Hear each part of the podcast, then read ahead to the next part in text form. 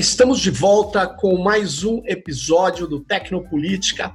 Dessa vez nós vamos discutir a vigilância em tempos de pandemia. Nós estamos aqui com o Rafael Evangelista, que está aqui no nosso lado. Obrigado, Rafael. Quer dizer, o nosso lado, ao nosso lado é uma metáfora, porque nós estamos a quilômetros de distância e estamos fazendo aqui esse episódio para discutir esse tema muito importante. O Rafael, ele é professor da Unicamp, ele é também do Lavitz, estuda vigilância há muito tempo, é, ficou no Canadá, trabalhou junto com o professor David Lyon, né, que é um dos grandes pesquisadores históricos né, da, da vigilância. E é, recentemente, é, você, Rafael, publicou, quer dizer, agora praticamente, um artigo, em outras palavras, com três cenários sobre essa situação é, desse aparato de vigilância diante da pandemia. O que, que vai restar disso? Então, eu queria começar a nossa conversa se colocando esse cenário que você, esses três cenários que você aí está prevendo. Legal, Sérgio. É prazer estar aqui. Obrigado aí pelo convite. É, o texto chama, saiu agora, em outras palavras, o texto uhum. chama A Distopia da Aceleração Está a Caminho? É uma interrogação. É, e aí eu estou tentando pensar, na verdade, construindo uma tipologia que talvez seja útil para é, ajudar a gente a orientar lutas políticas que a gente está vivendo nesse momento. É, olhando, é, tentando pensar como existem três grupos, existiriam três grupos com perspectivas diferentes sobre o que está acontecendo e que estão disputando diversas coisas. É, então, eu nomeio três grupos. Um grupo que fala em exceção, que esse é um momento de exceção. Um grupo que fala em ruptura, que esse é um momento é, que vai mudar as coisas. É, e, um momento, e um grupo que fala em aceleração. Então, o grupo que está falando em, em exceção está imaginando essa crise enorme que a gente está vivendo simplesmente como um interregno, um, uma pausa em que as coisas fogem um pouco da normalidade, mas vão voltar é, para o seu normal em alguns meses, no máximo. Então, eu colocaria nesse grupo gente como Paulo Guedes, essa galera que está tentando, está pouco se ligando para as pessoas que estão morrendo, está tá de olho mesmo em salvar os bancos, salvar essa grande economia do capital. É, o grupo que eu estou entendendo como de ruptura, eu acho que nós nos encontramos, né? São as pessoas que estão dizendo que esse problema que está acontecendo é, do corona, mais do que ser causado só pelo vírus, é ele ganha essa proporção porque ele é reflexo de uma situação de desigualdade social profunda. E isso que está acontecendo seria, na verdade, um momento de ruptura que a gente tem que romper com essa ordem para a gente, de fato, conseguir cuidar das pessoas, né? Cuidar, é, salvar de fato as vidas implica em salvar a vida das, das pessoas dessa economia também que já vinha matando as pessoas há tempos. Uhum. E o uhum. terceiro grupo, que eu acho que é o mais, é, não sei se é o mais perigoso, mas é o, é o mais, é, o diferente aí, é o grupo que está vendo essa oportunidade como uma oportunidade de aceleração, uma oportunidade para pegar algumas tecnologias e alguns processos sociais ou processos de exploração que eles já planejavam implementar nos próximos anos, não é? Em que eles se saem mais vitoriosos e tornar tudo isso como uma urgência que nos leva a adotar é, esses procedimentos.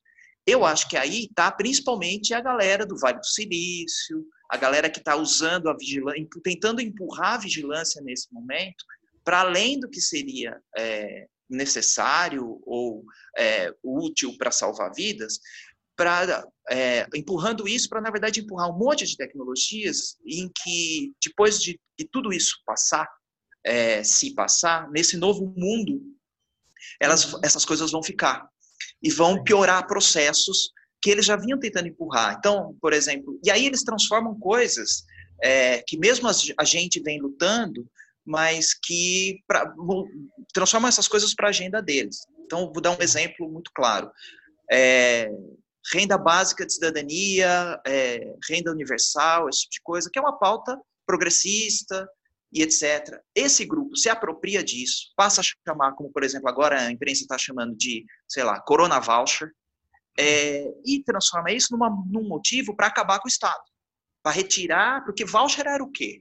Voucher é o negócio que o Estado não conseguia é, prever alguns, algum, algum. É uma medida claramente neoliberal. O voucher seria tipo: o Estado não consegue prover, sei lá, saúde, educação, e ele te dá um dinheiro, aí você vai lá e compra no mercado. Ou seja, você, é uma lógica que expande o mercado em vez de expandir o comum, o público, etc. Então, uhum. é, é, essa, essas três visões, eu acho que elas têm intersecções, não é? Mas é, é para mim é, funcionou como um norte para pensar as coisas. Interessante. É, mas, por exemplo, é, recentemente o Byung-Chul Han, né, aquele filósofo é, coreano, ele, ele publicou um texto, né, não é o país, né, onde ele, ele, ele diz que é, uma coisa que me chamou muito a atenção é que o combate ao coronavírus não foi um combate só da saúde pública nos países orientais, né? Foi um combate da ciência de dados, né? Onde Sim. foi aplicado técnicas de vigilância é, que ampliaram o autoritarismo, né? E ele diz uma parte do que você falou também, né? Ele diz, olha, o que vai restar é a é o, a intensificação do policiamento digital, né, da vigilância policial em rede, rede digital e rede presencial, porque tem um cinema, os, as câmaras estão apontadas para os cidadãos e tal. E ele diz, por outro lado, que o vírus não vai destruir o capital, né? Né? No, que é mais ou menos isso, né? Eu acho que o que está acontecendo agora são, são coisas assim. É, muito absurdas, né? Até reforçando essa sua leitura do, do, do, da terceira via aí, da via aceleracionista, é, você vê, é, eu, eu vejo que alguns governos estão fazendo acordos com operadoras de telefonia para identificar locais de aglomeração, tendo acesso georreferenciado à massa de celulares, de sinais de celulares que as operadoras têm, mas essa, na minha opinião, esses dados não podem ser entregues numa situação normal, eles são protegidos, eles identificam pessoas. Não adianta falar que você está anonimizando, porque o, o dado do meu MAC address que está com a torre do celular é meu, não é de outra pessoa. Então, é, é, por outro lado, como é que você vai falar, não, não use isso para combater a epidemia? Só que eu ouso dizer que não tem o menor sentido isso. Porque eu te digo aonde estão as aglomerações na cidade de São Paulo: nos ônibus, nos trens e nos metrôs. Eu não preciso é. disso. Isso é um exagero é, para poder aplicar essas medidas vigilantistas que vão servir, como você bem está é, é, tá alertando, para continuidade. Olha como que nós conseguimos atuar na época da pandemia, agora ela tem mil e uma utilidades. Isso é muito perigoso, porque as aglomerações nos hospitais vão acontecer, estão acontecendo, aglomerações em locais de saúde, porque é onde as pessoas que estão em estado ruim estão indo, nos supermercados. Mas como ah, que necessidade eu tenho de saber que tem um fluxo disperso na cidade? Nenhuma, nenhuma necessidade. É. Então, e, é e a gente grave, tem que né? É, a gente tem que tomar cuidado com essa falsa dicotomia que estão também empurrando para a gente, que é essa falsa dicotomia entre violações é, de privacidade, entre supervigilância, é, e mortes, né? Então, e, e, e, é, é, uma falsa dicotomia que eles porque eles também produzem uma visão da solução. Então eles estão produzindo, estão dizendo, olha, e, e, é uma visão que não é precisa, é acurada. Então eles falam, ah, os chineses estão conseguindo ou os coreanos estão conseguindo vencer isso porque eles são um estado autoritário e eles estão é, é, promovendo altamente vigilância é, e aí controlam as populações. Isso é, é, é, é uma falsa dicotomia e é uma falsa visão, é, de, porque tem muito interesse. É claro que esses países têm outras realidades, esses países fazem outros usos é, dessas tecnologias, não é negar isso, mas não é só isso. E tem que se pesar direito qual é, o, qual é exatamente o, o peso do, das, de outras medidas de saúde pública claro. que eles estão, estão usando e que não tem a ver com vigilância. Então, por exemplo, eles estão, na verdade, eh, tem a ver com vigilância sanitária. Eles estão fazendo testes, né? Isso que os vários governos têm se recusado a fazer. E eu acho que tem um, ponto importante do que você está falando, do quanto isso, esse é um dado que é inútil, é, porque você tem outras fontes desse dado, e, e, e é interessante como é, é, a captura desse dado é só, na verdade, a primeira fase de um outro processo, porque você vai querer saber onde estão as pessoas, mas logo você vai querer ligar onde estão as pessoas e onde estão as pessoas que já foram infectadas Sim. ou as pessoas que estão doentes. Aí você vai agregar uma outra informação que vai tudo. Então, mesmo essa coisa de dizer, ah, é anônimo e não sei o que, vai, vai diminuindo o quanto é anônimo, porque o que na, no limite, o que vai interessar é, de fato, pontuar aqueles sujeitos que estão saindo de casa e que estão violando uma quarentena é, e etc. Então, é, é, a gente tem que, eu acho que, sempre olhar com cuidado essas, claro. essas falsas opções, porque quem dá uma opção dicotômica já ganha o debate público.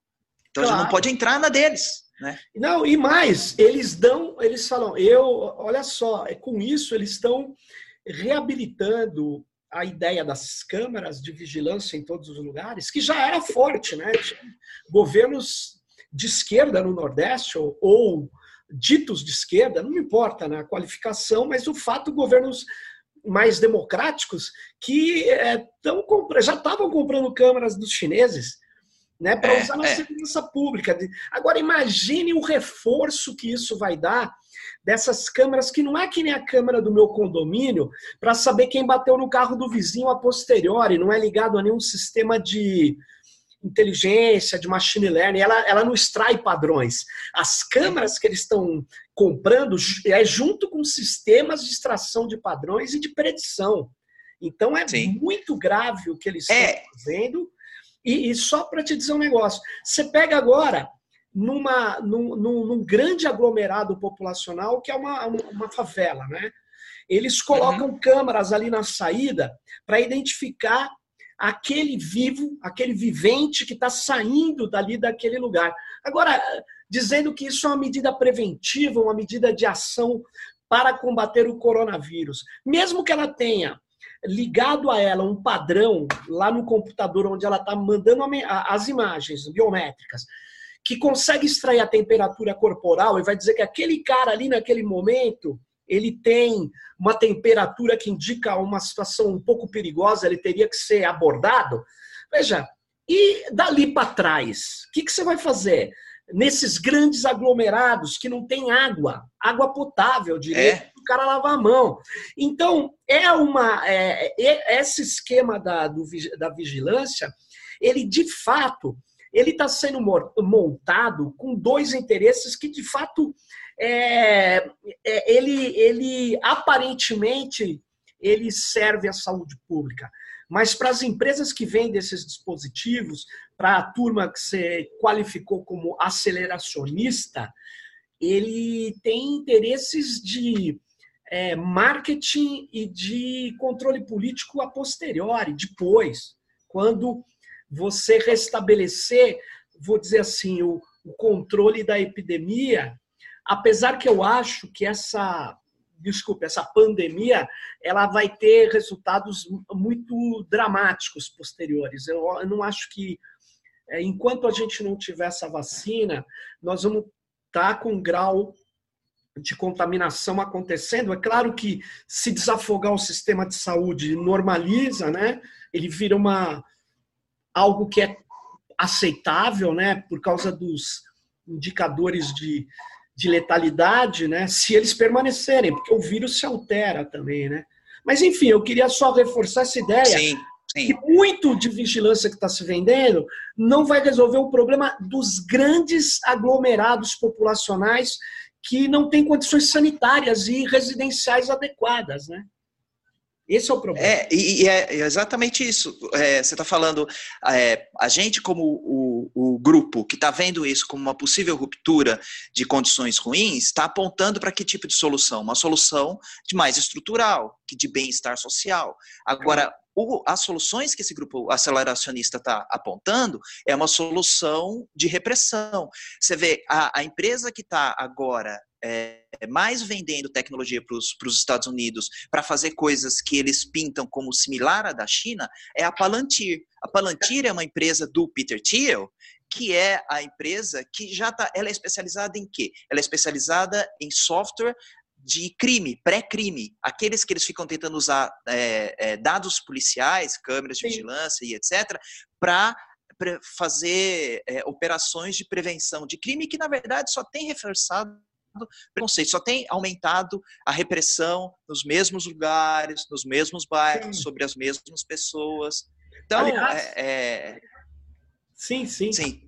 O, o Peter Thiel, ele é um dos grandes, vamos dizer assim, líderes desse movimento de extrema direita no mundo que quer é, transformar o governo em, em dinâmicas tecnológicas, né?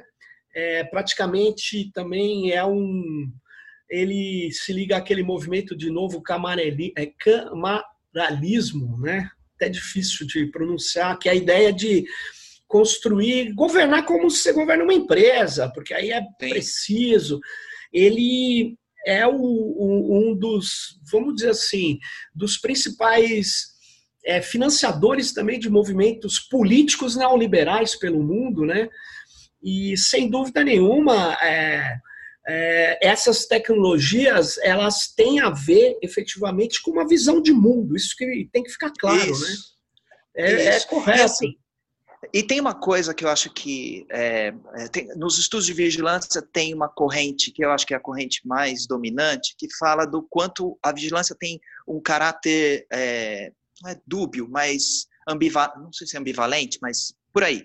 É que ela está ligada tanto ao cuidado quanto ao controle. E essas coisas meio que se misturam e é uma das forças de adoção disso, porque muitas claro. vezes você fala, ah, preciso de informações pessoais para poder cuidar dessa população, mas logo isso vira o controle. Então a gente está sempre, né, operando nesse balanço. E aí essa crise me parece muito uma oportunidade para justamente é, eles levarem uma ideia de cuidado, mas na verdade aumentarem é, o controle. E com coisas que a gente até, é, sei lá, é, uma coisa que está acontecendo direto com, com isso, de estar tá todo mundo tendo que ficar é, em casa. Então, é, educação à distância. É, edu a educação à distância, recursos tecnológicos para a educação pode ser uma coisa muito boa, muito interessante e complementar. Agora, o que é que eles estão aproveitando para fazer? Para empurrar de uma maneira crítica um monte de plataformas que está a serviço claro. de coleta de dados e fazer dinheiro em cima de coleta de dados de crianças, né?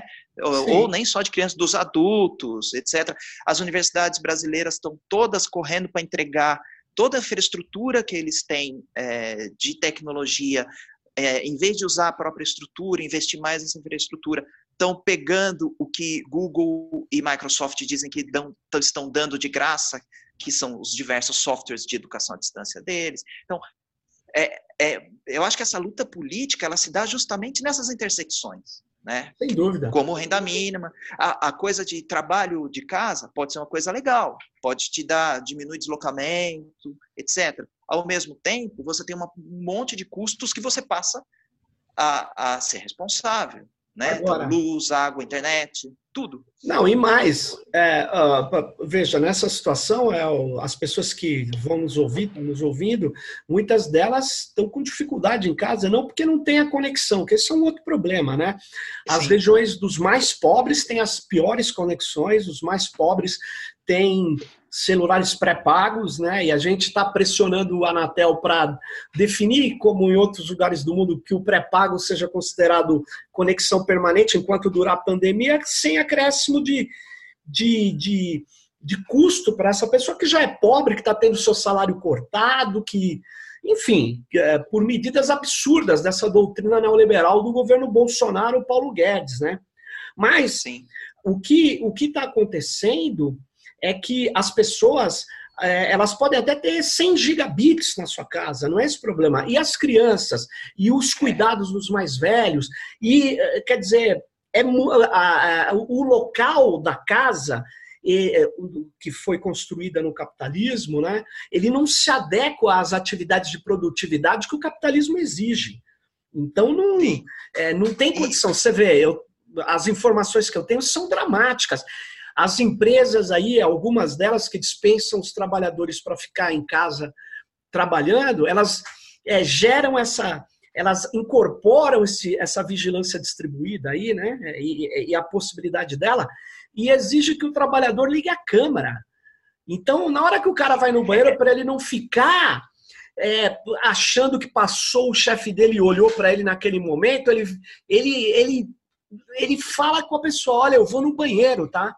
Ou seja, é uma situação de controle é, absoluto é, de tecnologias que são feitas ao controle, porque, na verdade, a cibernética é uma tecnologia de comunicação e, simultaneamente, de controle. O problema é o equilíbrio, né? O equilíbrio está se dando agora para o outro lado. E será que é essa questão é interessante que você colocou? Porque será que a gente vai conseguir voltar ao, à disputa, pelo menos num terreno onde a gente tinha avanços, recuos, né?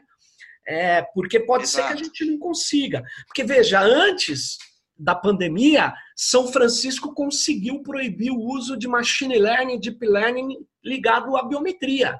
A cidade proibiu, porque já tem estudos que mostram que quem se prejudica com essas câmaras de vigilância são os grupos estigmatizados. No caso do Brasil, os negros, os jovens negros, é, nas periferias. A abordagem que eu vou receber aqui no bairro de Perdizes, Sumaré, é diferente da abordagem lá no Jardim Ângela. Talvez aqui eu possa até ser abordado por engano e talvez o policial não me leve.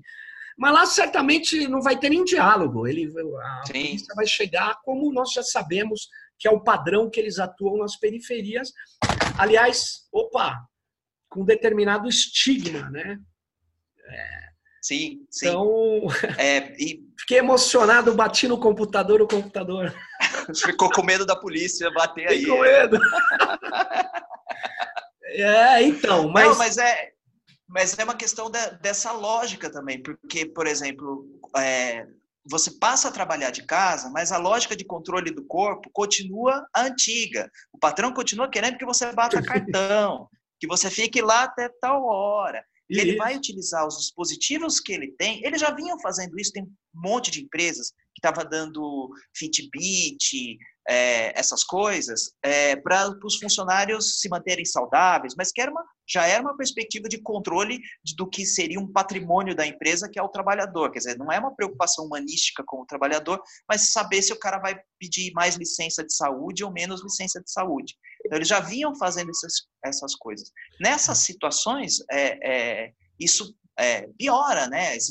Começa a coletar, logo, logo você vai ter relógio desses de contar passos que mede sua febre, né? Para então, é, é, é, você não pode mudar esse modelo sem questionar a lógica, porque você vai precisar adaptar essa lógica para uma outra é, realidade. Imagine, Rafael, os convênios médicos, a medicina privada, né?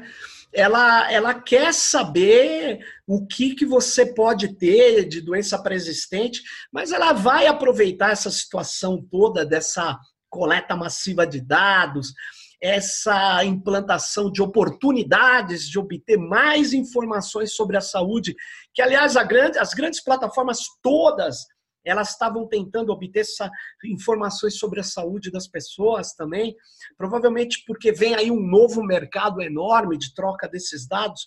Esse, é, isso tudo abre possibilidades de novos mercados, né, de novas é, coletas de dados, e isso passa a ser normalizado depois. Já pensou? A é. empresa falou: olha, para evitar uma nova epidemia, nós queremos ter o um controle dos seus dados de saúde o tempo todo.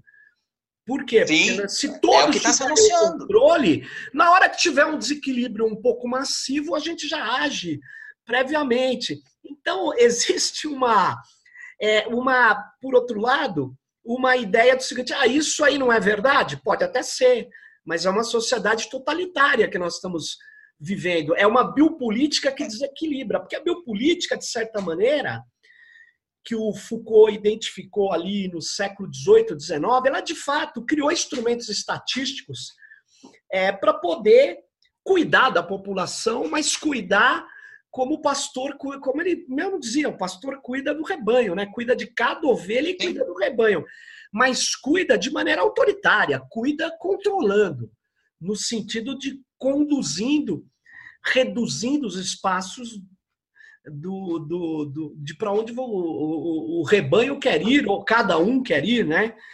Só que isso agora é, ele tem instrumentos tecnológicos altamente sofisticados, mais profundos, que até lembrando de novo do, do, do Churran, do Byung-Chul Han, ele, ele, ele, inclusive, dialogando com essa tese da biopolítica do Foucault, ele diz que, no texto em chama, ele fala, olha, nós não estamos mais é, podendo qualificar esse momento onde se usa Big Data e, e tecnologias de predição, nós temos que chamar esse momento de psicopolítica. É uma forma de ver, porque ele diz que é, é, é, é não se vê mais só o corpo da espécie ou o corpo da população, né? ou de cada indivíduo, se, se consegue adentrar né, na consciência é, coletiva e individual. Né? De certa maneira, é. Fazer o corpo, fazer o sujeito transparente, né? É essa Entendi. transparência desses sujeitos que que está na, na lógica do capitalismo de vigilância, que vai usar isso para fazer predições de futuro, que é uma coisa que a pandemia agora está pedindo por, por motivos de saúde, mas que o capitalismo vai fazer visando o seu lucro e alterações de, de comportamento. Né? Então, tipo, é, manipular esses comportamentos para tendo em vista a lógica do sistema, que é a, é, a lógica do lucro claro. mesmo, né? Mas é, eu acho que tem, tem é, eu acho que uma coisa importante para a gente pensar na adoção dessas tecnologias é a ideia de assimetria de poder. Então, como é que você está é, quando você está tendo essas adoções, como é que para onde está indo esse poder? Quem está acumulando mais poder e quem está perdendo mais poder? E, e, e o quanto ele está ficando cada vez mais assimétrico. Então, quanto a gente está ficando mais transparente é, seja com a desculpa do terrorismo, que é muito semelhante ao momento que a gente está vivendo agora, né? 11 de setembro também foi um momento de escalada da vigilância. Agora, a pandemia, me parece estar se formando como um outro momento de é, escalada da vigilância. Isso cola porque a gente também queria parar o terrorismo, de certa forma. Claro. A gente também queria parar o terrorismo. E agora a gente está querendo parar a, a, a, vigilância. Então, a gente tem que tomar cuidado com essas soluções que são apresentadas né, é, para a gente, porque é, elas podem levar a desfechos muito complicados. Né? É, o, o lance é que, uh, mesmo uma proposta, porque a proposta de renda básica de cidadania, a proposta de renda mínima que você começou a falar no início do nosso episódio, que foi re, retorcida pelo, pelos aceleracionistas, mas mesmo antes, você pega o Elon Musk, ele tinha falado para o Bill Gates até, olha, é, robôs não pagam imposto. Não adianta fazer imposto sobre robô para salvar emprego é preciso manter nível de consumo, então precisa entregar dinheiro. Mas não necessariamente no começo ele, ele falava que tinha que cortar serviços, reduzir o Estado e entregar o dinheiro como se fosse o voucher que você é, descreveu. É, existe é, é, outras propostas. Eu acho que o momento é da gente fazer outras propostas, né?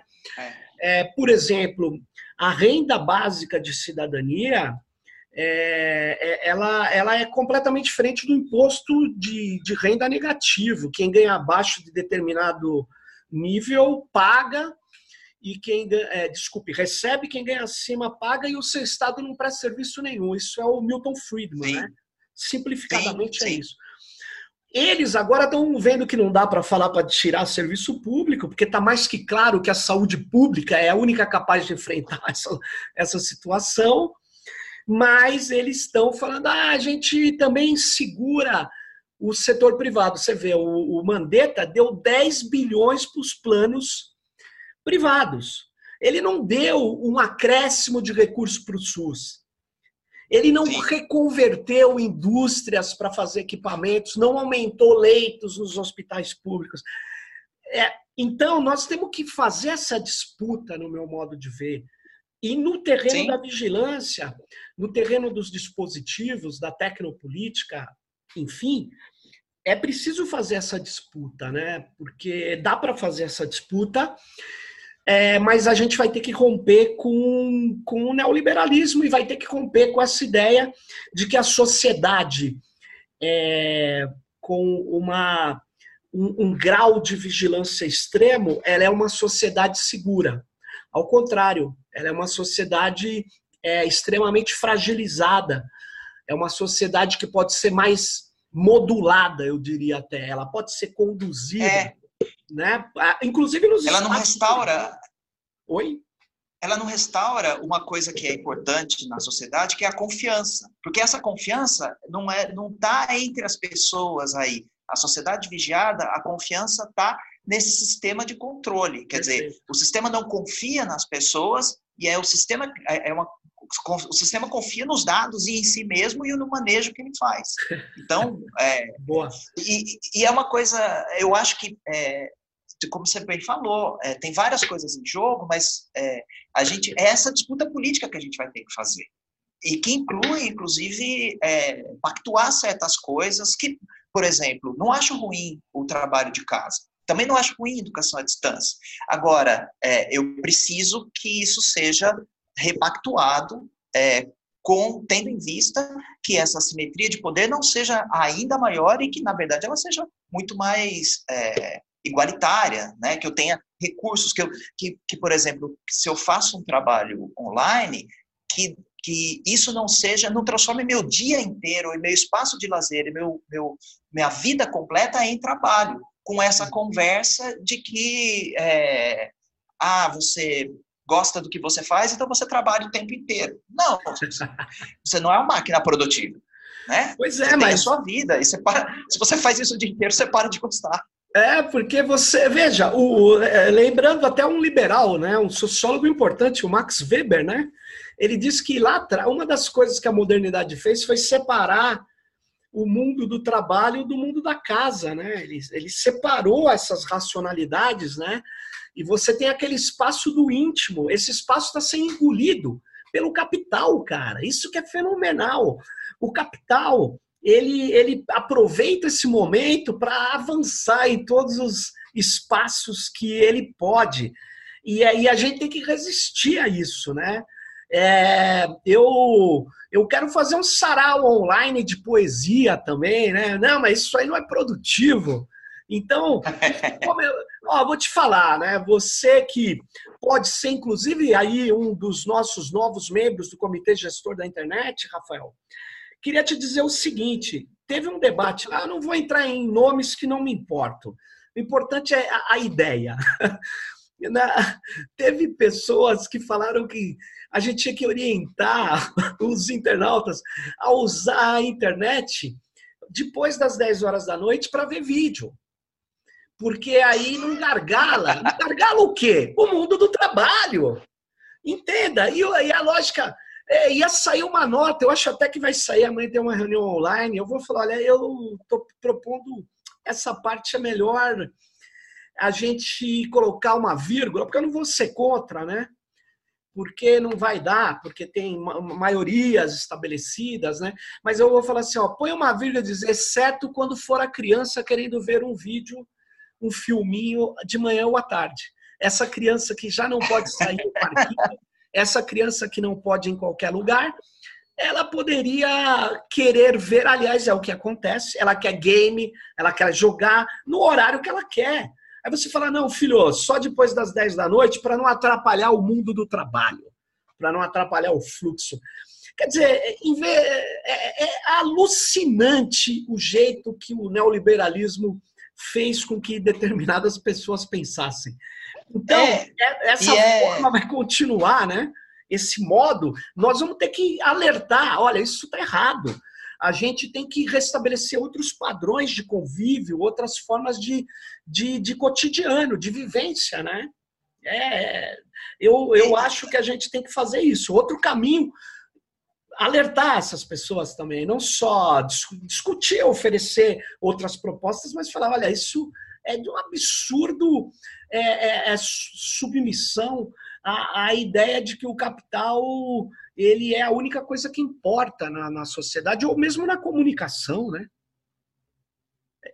Problema. Pois é, parece que tem, tem uma, é, um apego a, a, assim, Eu acho que tem coisas que no mundo pré-corona é, que nós queremos manter para o mundo pós-corona. Então, o convívio social, os bares, né? É, isso aí a gente quer manter. Agora, o horário quadrado de trabalho também a gente não, né? Porque é, é a mesma lógica que os caras levam para lá. Então, é, você está trabalhando de casa, está tá pesando demais, então você tem, tem que também ser das 8 às, às é, das 8 às 5, e aí depois a partir das 10 você pode usar a internet, porque daí está mais livre. Quer dizer, é, é o pensamento, é. em vez de pensar como essa liberdade pode é, deixar todo mundo mais feliz e, e produzindo até melhor, é, é, um pensamento de, de, controlar e de manejar é, a e, sociedade. Né? E também de não investir nas fibras óticas, de iluminar mais as fibras onde e... precisa. E aí gargalar o tráfego e falar: olha, não vamos gastar dinheiro com isso, o momento não é esse. Então, é fica produzir uma situação, escassez, né? é, uma situação é, bem, bem cômica em, em, algumas, em alguns casos, né? Mas eu queria dizer o seguinte: o que, é, dessa conversa, uma coisa que eu quero ressaltar é você disse das universidades, estruturas importantes do Brasil entregando os seus dados para essas plataformas, para essas grandes corporações que oferecem serviços gratuitos. Mas, na verdade, eles oferecem o gratuito em troca de algo muito valioso, que é poder acompanhar cada universitário, cada pesquisador, cada professor, as pesquisas, o desempenho escolar, tudo, absolutamente tudo.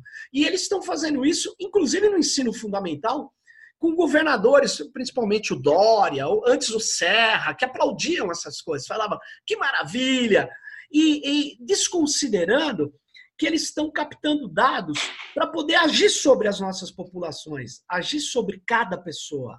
Aí você fala, eu tive uma pesquisadora, eu não vou falar o nome porque ela não está aqui para poder argumentar, mas ela, uma pesquisadora importante da USP chegou para mim, uma minha professora, ela falou, olha, essa história de que existe essas técnicas de modulação, para mim, isso é um filme de ficção científica.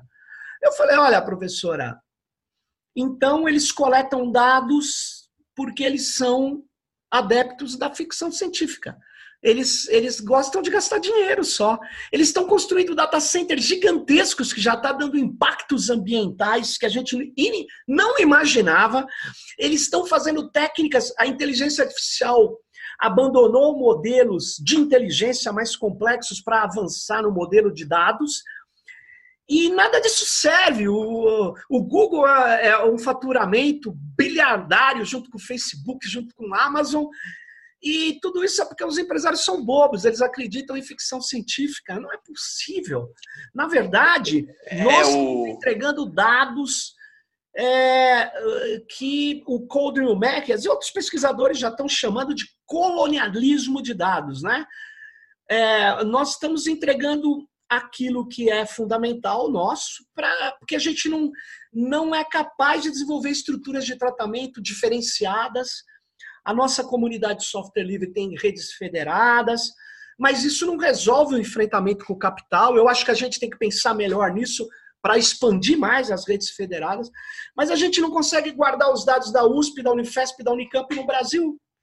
Ou a gente não consegue guardar sob é. controle é. público. Isso é. E, e, assim, esse pessoal, esse pessoal do, do mercado financeiro também deve ser muito fã de, sei lá, Felipe Kadik, ficção científica. E aí eles se iludem e botam um monte de dinheiro nessas coisas porque eles são bobos, ingênuos, são bobos. sonhadores, né? É. É, isso não interfere não. em ninguém, né? Não interfere. É, a gente está vivendo uma, um mundo, sei lá o quê. O capital é bobo, né? Mal sabia a gente. Mal sabia, Mal sabia a gente que o pessoal do Venture Capital era um bando de sonhadores utópicos, né? É, é. E, e essas empresas só crescem porque elas, na verdade, oferecem só entretenimento. Quer dizer, óbvio que não, né? O entretenimento são técnicas de atração e e, e, e, eles entraram numa área onde é impressionante. Eles não entraram só no entretenimento, entraram na comunicação, no entretenimento, na transação financeira, quer dizer, na saúde, na educação, na educação, em tudo, em tudo. É.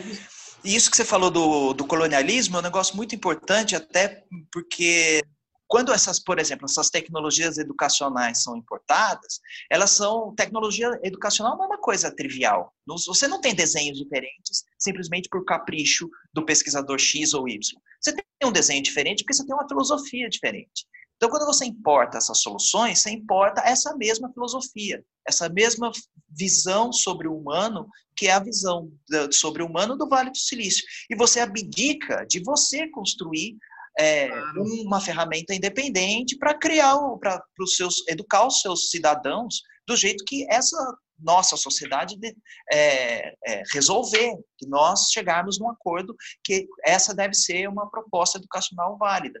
Então, você abdica aí do, da, de fato dessa soberania, de, da, essa soberania sobre a sua própria cultura, né? Porque educação e etc. Então, é um negócio de super impacto. É, eu acho que nós é, vamos ter que oferecer resistências aí, Rafael, a essa expansão do vigilantismo. Eu acho que esse, esse seu desenho dos três cenários é bastante interessante. Ele, ele de fato, é, é, vai, é, é, pelo menos o grupo do Vale do Silício e da China também, que é o. É, é, eles trabalham com a mesma lógica neoliberal, né? eles vão tentar vender mais os produtos de vigilância, eles vão tentar normalizar técnicas de vigilância que estão acontecendo agora. Eu acho que vai expandir empresas israelenses que eu detectei já numa pesquisa, era, algumas empresas iam, eu não, é, é, é, eu faço proteção de redes digitais, mas para proteger a rede eu atuo sobre o comportamento dos funcionários da empresa porque é os funcionários que geram as fragilidades, os sistemas não são frágeis. Então, imagine, o que, que é isso? É acompanhar o cara a vida toda dele, criar dispositivos, como você falou, do reloginho de saúde, mas não só, várias coisas. E se você não aceitar esse contrato, você não está é, dentro do legítimo interesse da empresa, que é a falha da nossa lei aqui. Apesar que vários advogados, não, legítimo interesse é bom. É bom nada. É, porque o debate, se você não definiu o que é um legítimo interesse na nossa lei de proteção de dados, bingo, você não sabe o que, que é, que pode ser enquadrado como tal. Mas, enfim, a gente vai ter que voltar a essa conversa aí, porque eu acho que essa pandemia, ela infelizmente, ela está é, castigando o, o, as grandes cidades brasileiras. Aqui existe subnotificações de casos de coronavírus. Uh, a gente vai ter que permanecer, no meu modo de ver, na, nessa nossa situação aí de isolamento social, é, porque o nosso sistema de saúde não vai aguentar.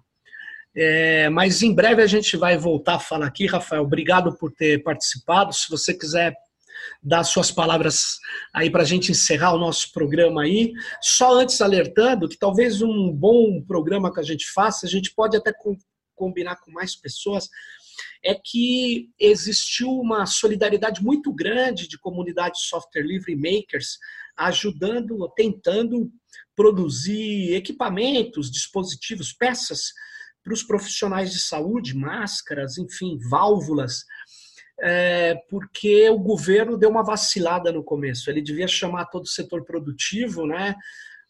É, porque, veja bem, uma impressora, a gente está lá com a nossa impressora do laboratório, uma impressora 3D, fabricando máscaras, mas a gente fabrica 15 máscaras por dia, a um custo alto, né? Que é uma vaquinha nossa, de vários makers, né? Estão fazendo isso. Mas, pô, uma injetora plástica faz 5 mil a mais máscaras em um único dia, né?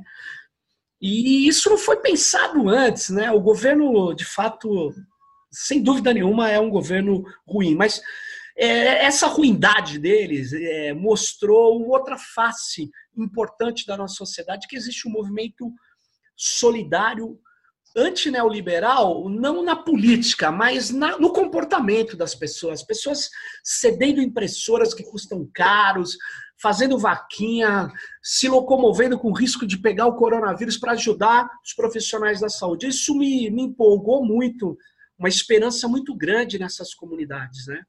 Mas vamos finalizando. Diga aí, Rafael. Vamos lá. É, obrigado, Sérgio. Foi um prazer aí conversar contigo. É, já era espectador aí do, do programa e é, eu me junto a você no, no, nessa esperança com, com, essa solidariedade que acho que surge um pouco surge nesses momentos, né?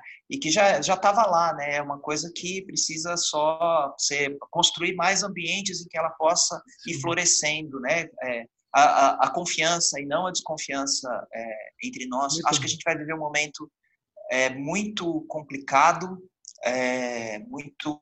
Eu acho que é, a gente vai viver esse momento complicado, atravessar esse momento complicado. Também a gente não pode achar que tentar ficar fazendo de conta que está tudo normal, porque as pessoas vão sofrer com isso e, e a gente precisa é, ter é, é, esse entendimento, esse cuidado com, com as pessoas, etc. Acho que iniciativas como essa do, do, do movimento software livre é, voltam a, a, ter mais força nesses momentos e são mais importantes e são e, e esse é um momento de fato que, que vão tentar empurrar uma, outras soluções para a gente e claro. a gente vai ter que retomar muitas dessas coisas que já estavam aí. Só queria, é, para talvez finalizar, mencionar o pessoal que tem um pessoal que tem é, trabalhado bastante com é, essa questão da vigilância na educação, que é o pessoal do Educação Vigiada, é o grupo lá do, Léo, na, na, Federal do Pará, o Felipe, o Theo Amiel na UNB, uma galera muito bacana, é, que está, é, de fato, alerta é, e resistindo nisso. E outros grupos que estão por aí, a Lavitz está também é, discutindo bastante a questão da expansão da vigilância, é, e nessa hora acaba sendo, todo mundo vai se ajudando, né? E vamos fazendo coisas novas aí para esse momento difícil. Legal, obrigado, Rafael. E reforçando aí, o, a gente conversou com o Felipe e o Léo exatamente ah, esse negócio no Tecnopolítica é, que está aqui aí, né? Esse episódio, é, aconselho ler, porque ele se articula com esse nosso de hoje diretamente educação vigiada é essa situação das tecnologias de vigilância nesse mundo da pandemia. Valeu, obrigado, Rafael. E a gente vai voltar em breve aqui no Tecnopolítica e vamos voltar a conversar novamente, porque nós temos aí uma agenda de resistência a organizar. É isso aí, valeu, um abraço a todos e até mais. Até a próxima Tecnopolítica.